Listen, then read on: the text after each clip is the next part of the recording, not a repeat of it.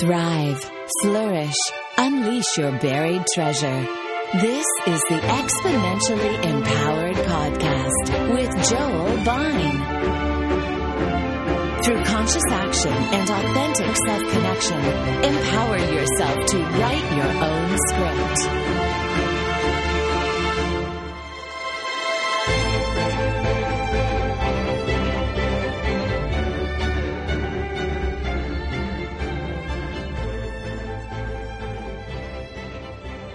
Hey, it's Joel.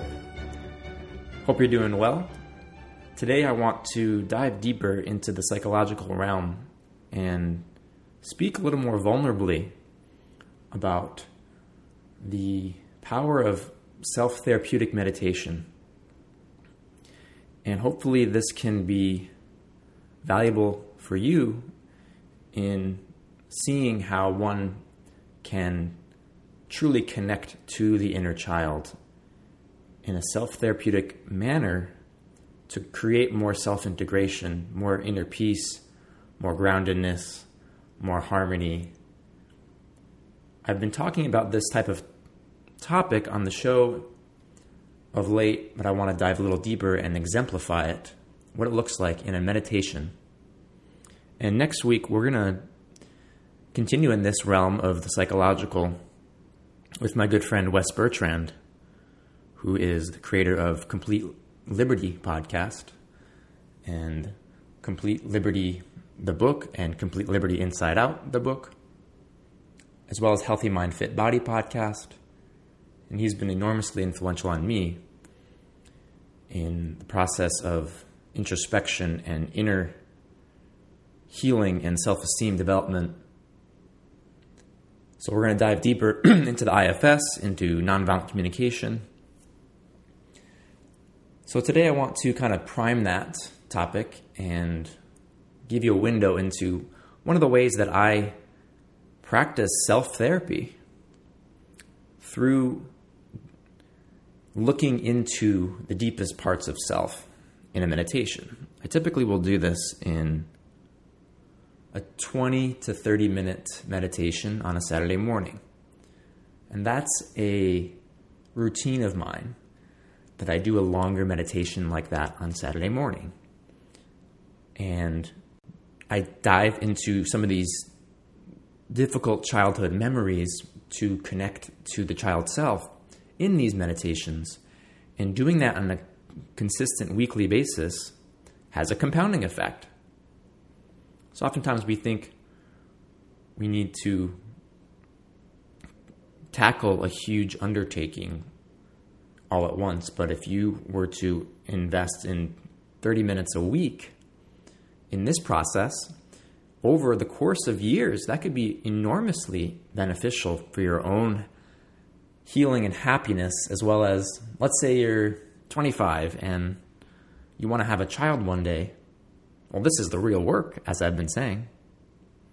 If you do this for every week for 10 years, that will exponentially compound in a healthy, beneficial way, and you will do so much good for your child in the process of parenting when you do have that child later on. Because the best thing you can do to parent in a nourishing way is to nourish your own inner psyche and your own inner child and reparent that child.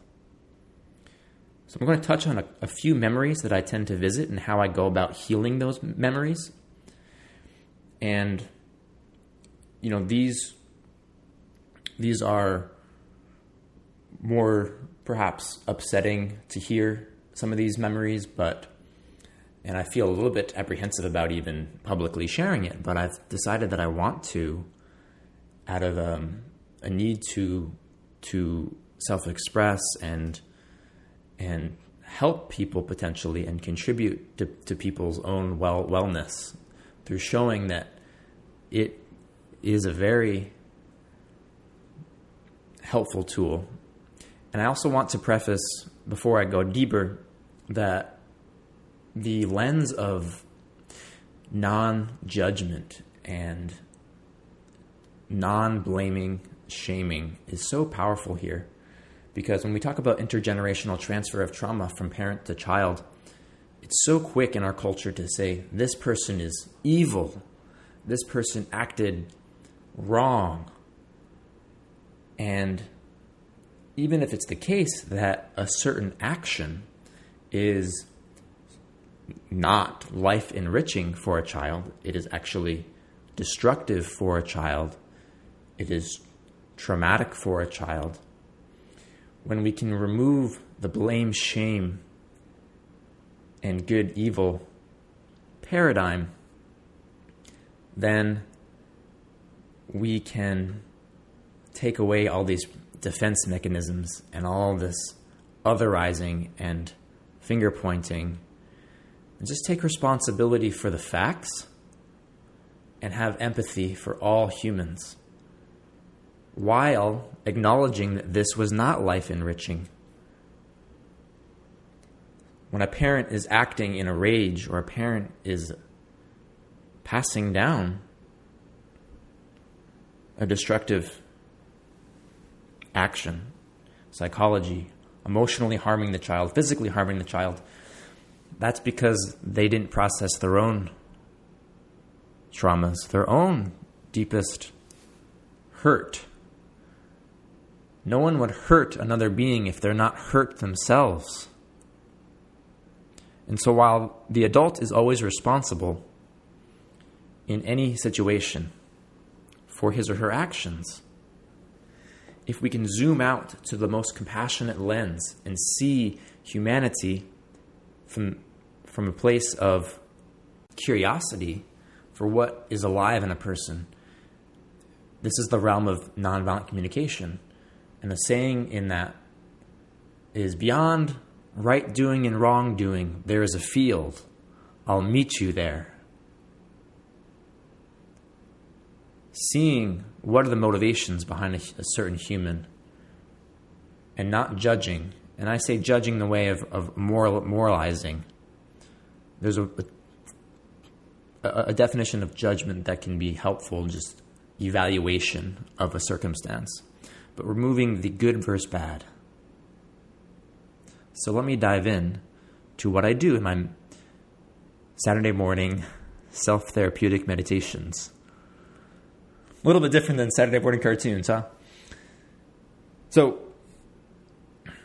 I will allow myself towards the end of the meditation, probably the last eight to 10 minutes is when I do this. It's not necessarily the entire time. I, I kind of let myself feel grounded and find the breath in the first half of the meditation.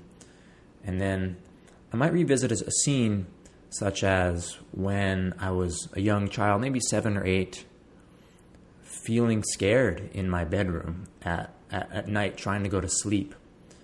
But my parents were fighting in the kitchen.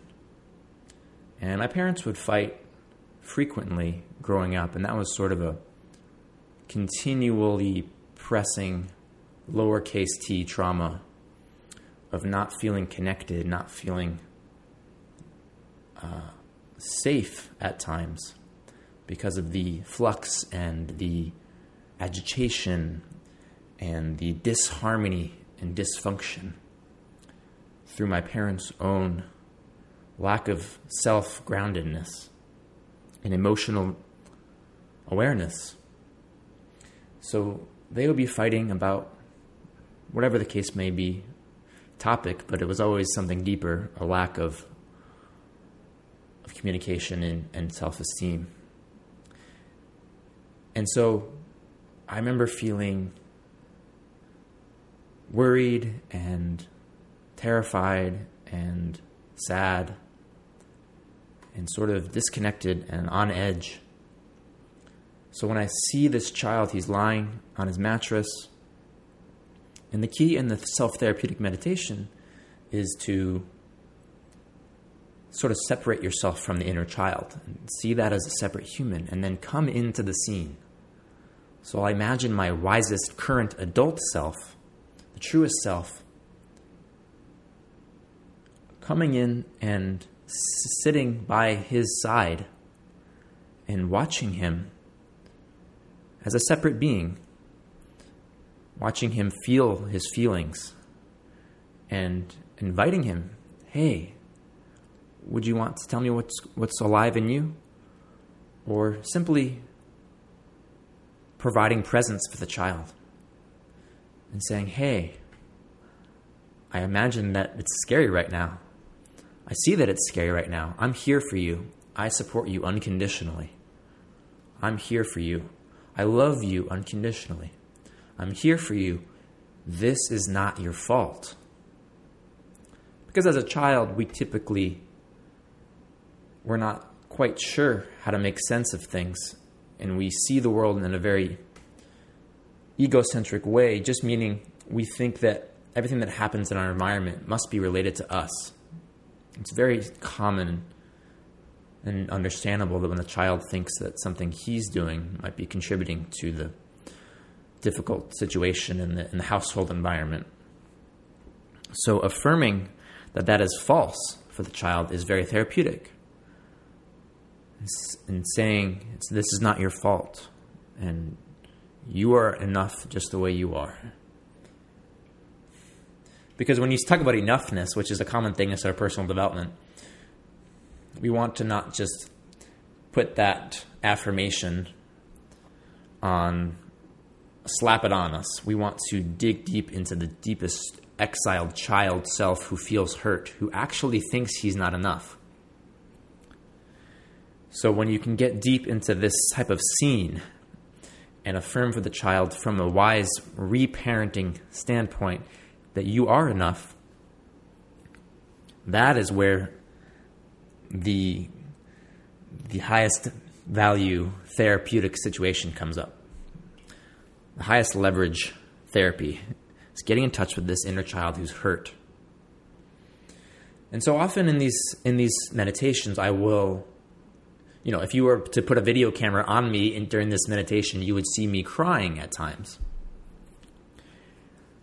And what's key in that moment, which you, if you were in a similar situation, you might cry, right? So it's helpful to see that the crying is the child self. And you, as the wise, highest capital S self adult, can observe that crying. So I'll do that when I notice my body is actually crying in the meditation.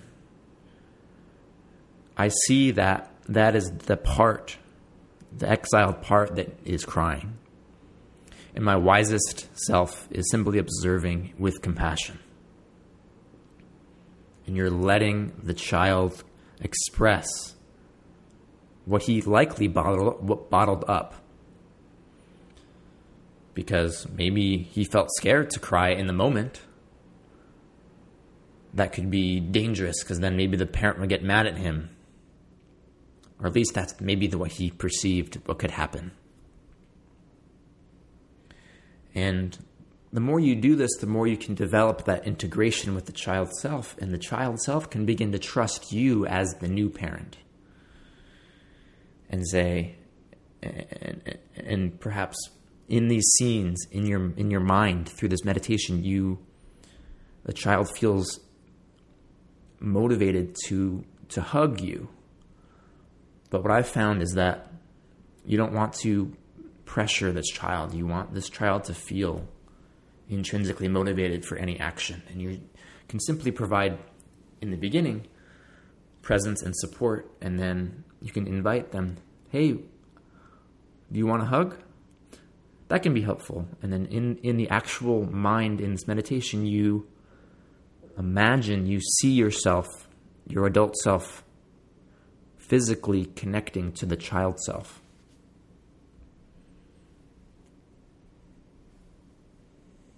And I've done this with a couple more memories.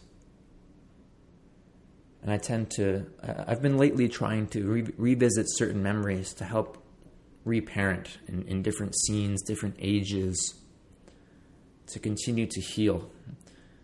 And again, this is the real work because when you're not disassociated from these adverse experiences, but you're really honest about it, that's the first step towards living an authentic life, living an honest and integrated life, and being creating inner peace.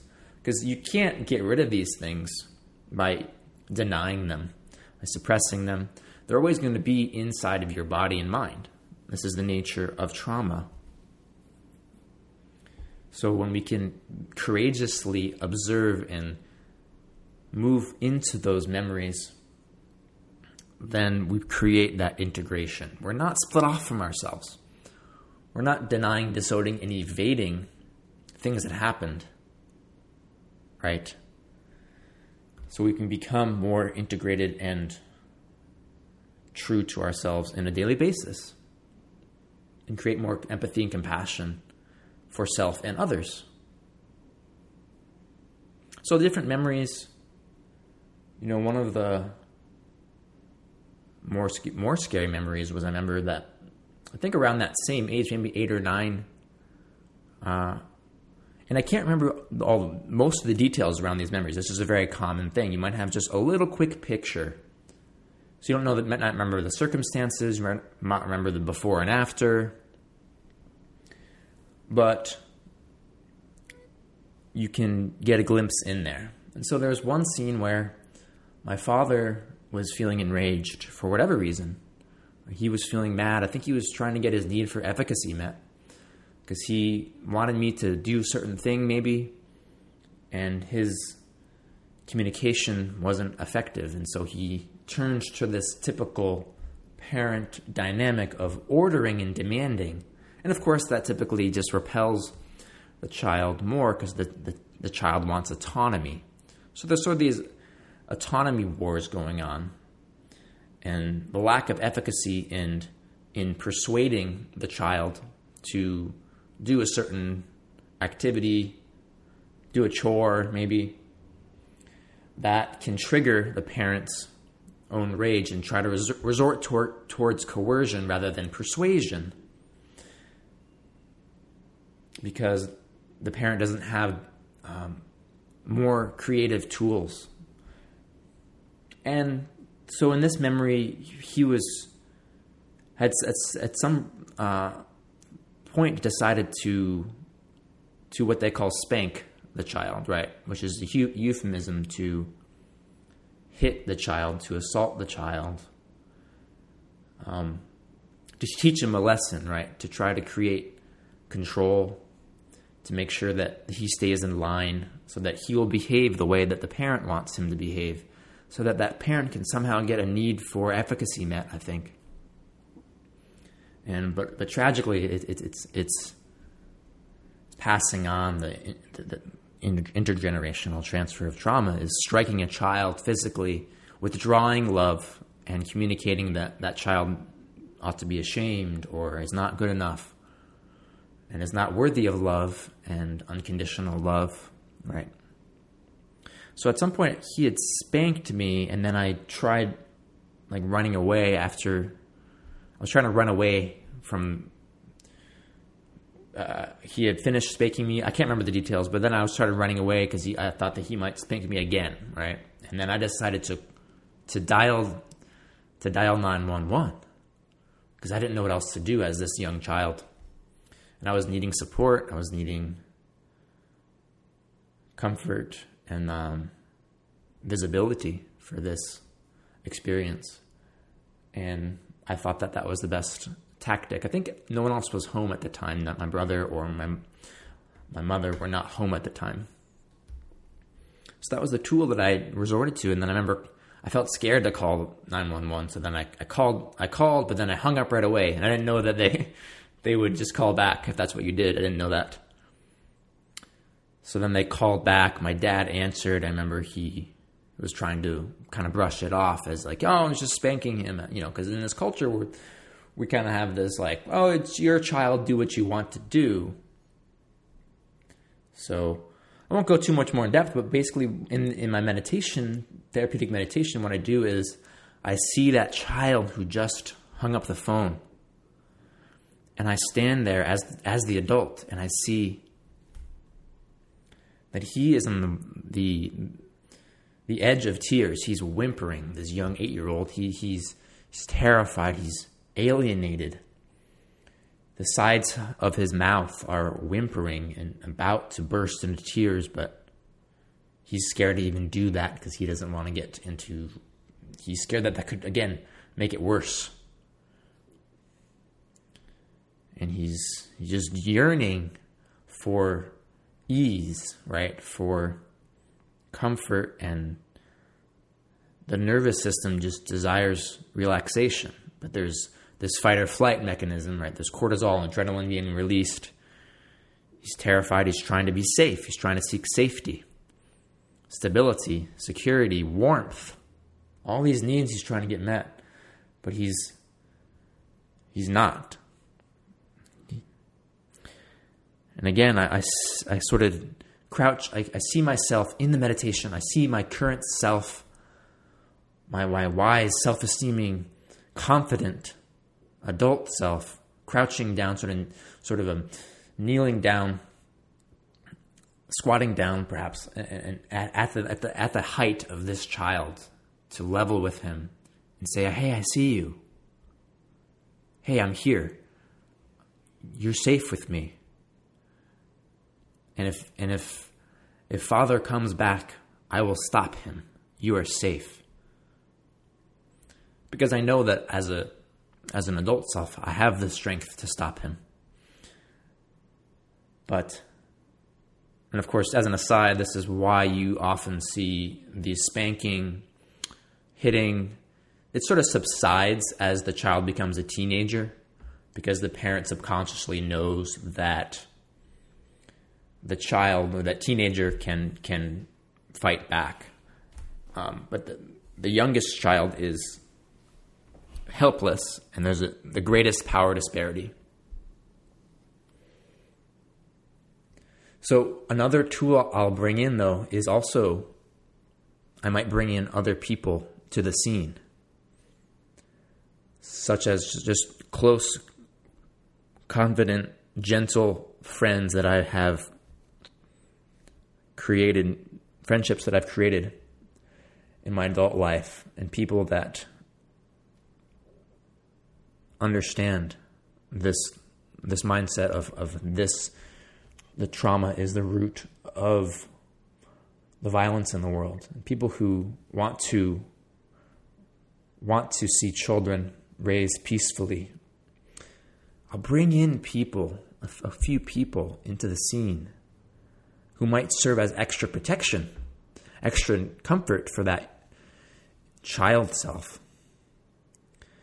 and maybe I've, I pictured, you know, another friend who's strong, who's who's a martial artist, who's going to he's going to be in charge of making sure that that my father in that scene doesn't come back. If he if my father comes back and he's enraged, that friend of mine, he's going to be the bodyguard. And then I might have another friend who is going to help provide empathy for the child while Friend number one protects. Friend number two swoops in along with my current adult self. There's, so there's three adults in this in the scene, therapeutically stepping in and saying, "Hey, we're here for you. We're, we're gonna we're gonna protect you. It's not your fault. You can cry. Maybe that child wants to hug one of my friends, or he just needs to cry, and he just needs visibility from people who understand him." Right? He needs validation and reassurance that his feelings are legitimate.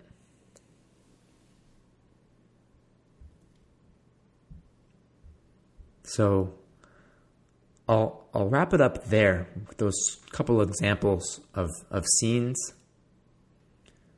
And this is not a common topic you might hear in a podcast and you might not hear someone publicly share.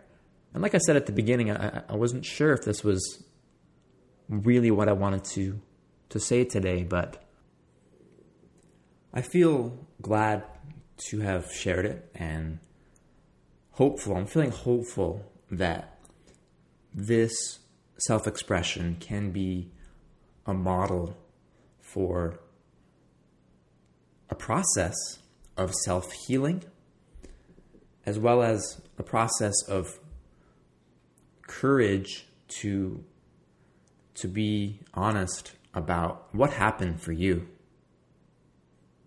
What happened for you? And oftentimes there's just a fear, going back to the shame blame idea, there's a fear that even acknowledging this is going to shame the parent. And we don't want to hurt the parent, that adult, that, that parent that we have right now in, in our life, perhaps. We don't want to threaten that relationship and throw them under the bus, right? That's where the, the power of non judgmental compassion comes in, and we're simply being honest.